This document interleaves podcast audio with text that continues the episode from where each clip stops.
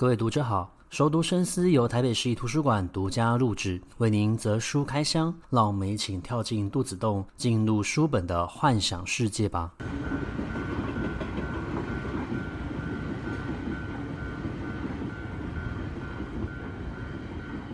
各位听众好，欢迎回到熟读深思。这一集节目是台北文化奖二十七周年特别专题。那么，台本文化奖每一年都会从文化建设领域挑选出对于推广文化专业有有贡献的这些老师以及大家。那今年度呢，主要有四位得奖者。分别是对于台湾现代诗相当有启发的雅贤老师，那么在文化资产保存领域的重要推手米富国老师，以及以剧场来进行社会实践文化运动的姚立群老师。另外是深入到社会的角落，以摄影纪实的方式来诉说人道精神与社会议题的张前琪老师。那今天的节目，我们邀请到了呃古岭街小剧场的掌门人姚立群老师来到了我们的节目现场，与我们分享。他在投入剧场工作这二十几年来的经验，以及他当初是如何决定踏入到表演艺术界。那么话不多说，让我们直接进入到今天的节目内容。先让姚老师先介绍一下他自己。各位听众，大家好，我是姚立群。我现在的工作主要是在在台北市的古典街小剧场。那这个剧场呢，是一个。位在这个所谓的博爱特区的一个里头的一个表演空间，那它过去是一个警察局，那在一九九七年的时候，开始慢慢被呃转移改造，不断的更新它的面貌，到现在变成呃目前的剧场的模样。那在一九零年代末的时候，那时候没有什么。给年轻人或者是一些比较实验性的一些公一些一些表演那些空间，尤其在公部门的这种呃空间资源里头更是没有，所以孤岭街小剧场变成台湾的第一个呃变成剧场的这个这个就所谓的闲置空间啊。那在二零零一年的时候，它就挂名成为孤岭街小剧场，那也就是我从二零零。八年开始，就是在这边为这个表演艺术圈服务了，然后作为一个馆长这样子的身份。那馆长也可以变成，也可以大家也可以当做一种外号。不过现在好像当叫馆长的人挺多的这样子。对。那我自己呢，除了在经营这个剧场的工作之外呢，平常其实也有很多。直接做制作的工作，有时候也会当当导演啦、编编剧啊，或者是做一些带一些工作坊，训练一些演员。那我的演员呢，比较有趣的是，他们多半都是从素人起跳的，也就是从零开始，大家一起工作，然后再加以运用很多的手手法。把他们退坑变成一个，呃，可以在专业的这样的平台上面表演跟被，呃，观赏的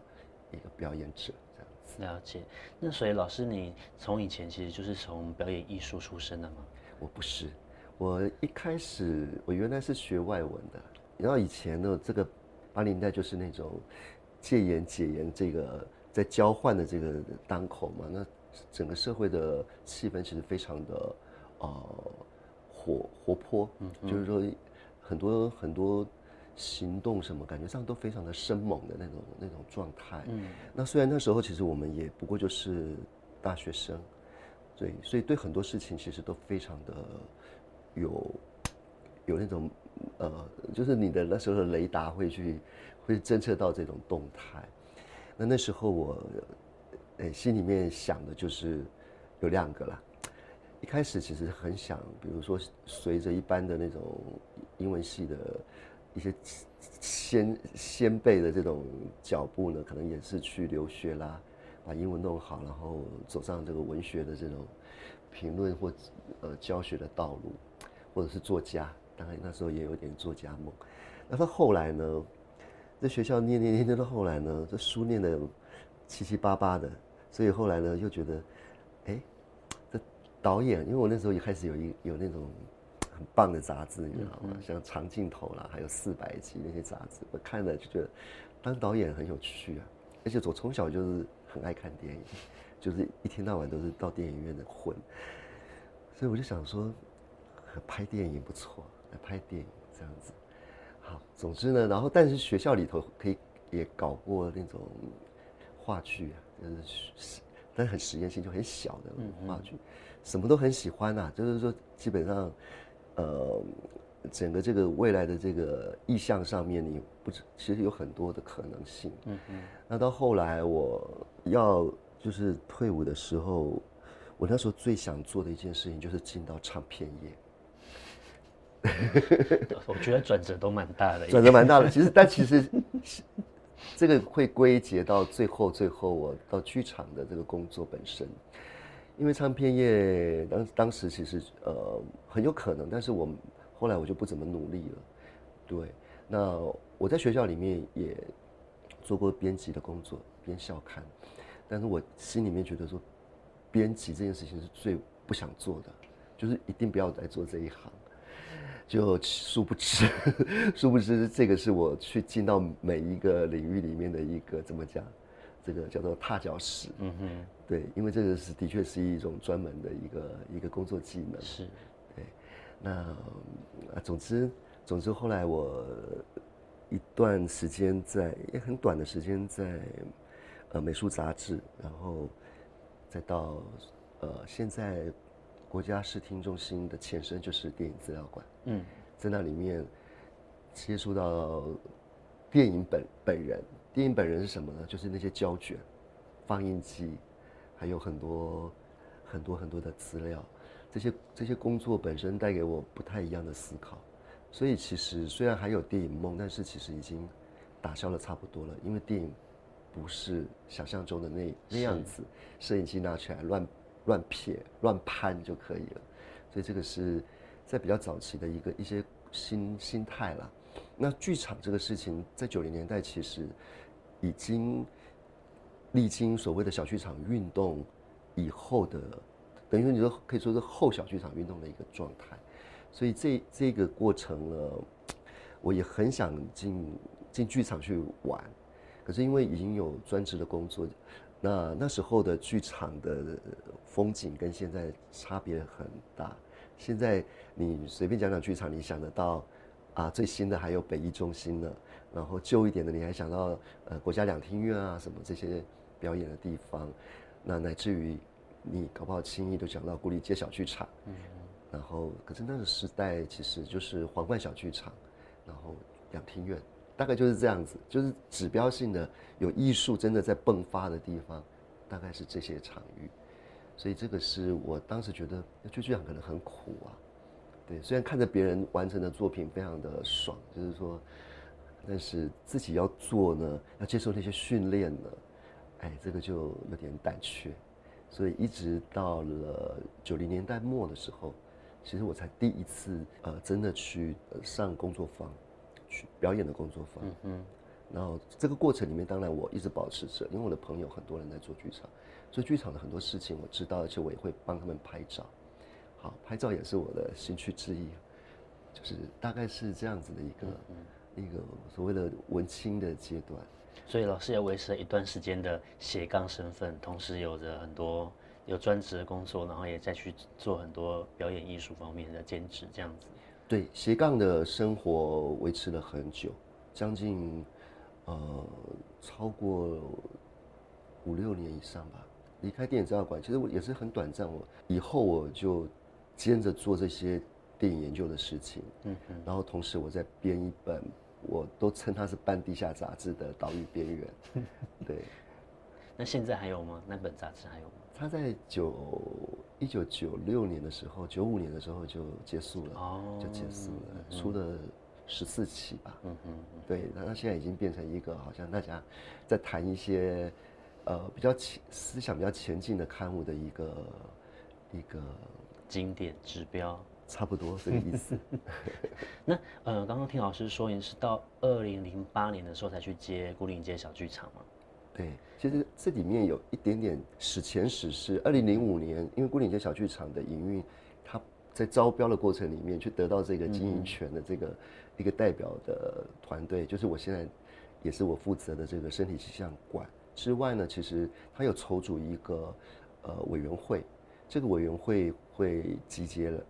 各方的这些呃专家啊，或者是呃艺术家、工作者等等。然后这个委员会，那一起大家一起经营，所以在二五年到二七年这段时间，呃，我也在这个委员会里面。那在这里面，我们做很多事情，因为那时候我二零五年的时候，牯岭街小剧场停了一年，好像没有真正的营运的团队在经营，所以我们进去以后百废待兴啊，所以你要一口气。希望，因为我们我们自己人多吧，我们总不能观众比我们少吧，对吧？对，所以我们要把那个观众再找回来，让这个整个空间啊，因为我们我们那时候因为会想去做这个地方，也是觉得还是真的需要这样子的一个一个小型的，但是五脏俱全的一个一个空间。那他天生的就有一种适合做剧场的这种。呃，我们如果说一个人有什么适合做什么，可能他的身体条件就很适合。在牯岭街小剧场也是这样的地方。那嗯，剧场里面的人，他们通常都具有什么样的特质？就是大家共同的特质是什么？很难说哎。有一次在计程车上，我去年呃跟几个剧场人，我们在那个台新二十的一个表演结束后，我们就坐计程车要一起再赶到这个。奔向这个国家戏剧院去看看表演，嗯哼，然后呢，在计程车上，我们就七嘴八舌在讲我们很穷的事情，就是说我们好像好像这个钱啊，怎么怎么兜兜转转的，老是觉得就是啊，一一到正正经事要花的时候，我们都觉得好拮据哦。然后，然后平常大家怎么样怎么样？那这里面有完全是做艺术创作的比较年轻辈的，嗯，然后也有做这个。艺术行政，呃，是比较有经验的，然后还有我这种比较老一点的，然后他七嘴八舌四个人，计程车上我们四个人加司机嘛，五个，然后司机呢一开始静静的听我们讲，后来呢，然后他就他后来就说啊，我我不好意思，我打岔一下，我我觉得你们讲的好有道理哦，而且我非常非常有感觉，这司机大概是一个年纪跟我差不多的人，结果人家是做科技业背景的。他是自己开电子科技的这种公司的老板啊，嗯嗯，他做做到一阵子以后，上市公司，但是他做了他不做了，然后他生病啊什么的，然后就他就开始思考一些未来，就钱赚那么多嘛哈，就是会，所以钱多了跟钱少的人有不，这其实是有点差别的，一点点，然后最后就是会归到一个同样的一个思考的一个一个焦点上面，那这个司机告诉我们就是说。其实你们刚才讲的态度非常的好，这样子。一方面他告诉我们他的心路历程，然后他现在为什么开这个计程车，他就觉得非常的好。可是因为他的他的历练很多，呃，尤其在两岸之间的这种哈，这种贸易也好，或者是一些制造产业也好，都希望找他出来。有人就说啊，你就挂个名嘛，你就帮我就这样帮我们作证这样子。哎，这样听起来他就有一种。看起来是有有点像企业门神的感觉，重要性哈，这个来头也不小。然后他就跟我们说：“你们这样的精神非常好。”后来我们四个呢，就觉得说：“天啊，我们到底在讲什么？我们在讲我们过得非常的苦，就被人家听起来是我们其实这样的态度很好，我们应该要这样子生活下去。”然后后来我们下车的时候，我们就自己在讲说。是不是我们一路我们在讲这些话的时候，我们都是嘻嘻哈哈的这样子，太活泼了。然后就是让让司机误解我们的人，我们的真实的生活也是这样子，非常的欢乐活泼这样子。可是你你可以想象哈，就是剧场的人他经常就是要面对这种，你说就算是千军万马啦，然后已经是屋，就像那个台风吹过那个屋檐倒啊什么的。你会在这里面不断的去培养一种，呃，这种试炼会给你培养一种能力，就是临危不乱。嗯嗯，临危不乱，这个也是我自己一直希望能够把自己涵养的比较好一点的这个面相。否则你有时候觉得说，哎呀，钱没有的时候，你总不能去抢吧？所以你会你要很镇静的去分析到很多的事情，去面对到很多的，呃，不管是问题也好，或者是啊、呃、新的参加的能量也好，那你说演员好了，我们一个演员，真是大家喜爱的演员或者什么，那真是从排练啊，从各种的学习，他已经一直在锻炼他自己。嗯嗯，对。但是到舞台上的时候，他要变成一个，至少要强过观众嘛，让观众能够看到他怎么样去表述，怎么样去演绎。他的角色，或者是那些那些剧本，所以这个是一种，我觉得是一个比较正向而且比较强韧的一种一种生命力的表现。嗯嗯，听起来就是你们是透过那种排练，然后不停的在学习的状态当中，去慢慢的形塑属于你们自己的那一种人格特质。老师刚刚有提到说，就是在那个九零年代后期的时候，有所谓的后小剧场这种。活动，那可以跟我们先介绍一下什么叫做小剧场吗？就是为什么会在剧场前面加一个小字？哦，好，我我们现在在呃所谓的这种学历上面啊，还没有真的，我觉得真是说它已经被定位了，或者说已经继承什么样子一个历史的事实，我觉得还不够。嗯，因为事实上这个研究本身，我觉得还没有非常的充分。那但是。呃，小剧场对到英文的时候，我们会说它是一个 little theater。little 是一个不可数的吧，但我们不会说它是个 small 小空间啦，或者是一个小型的演出啦，或者是一个少数人在看的，并不是这样子的，嗯而是它是一个比较贴近于所谓的实验性。然后我们现在大家也比较习习惯去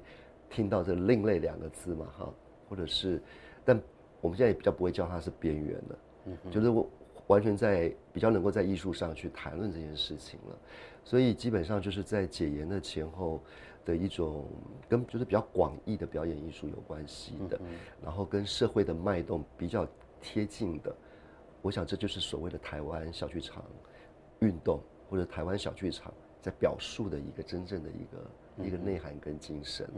那也不要小看这件事情，因为在我这二十几年做剧场的经验里面。我也曾经遇到过欧洲的这种策展人，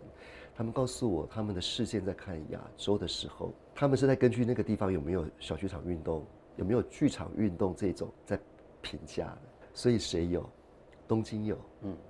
东京从安保运动的前前后后，其实从战后从东京就有了。然后安保一九七零年安保运动的前前后后，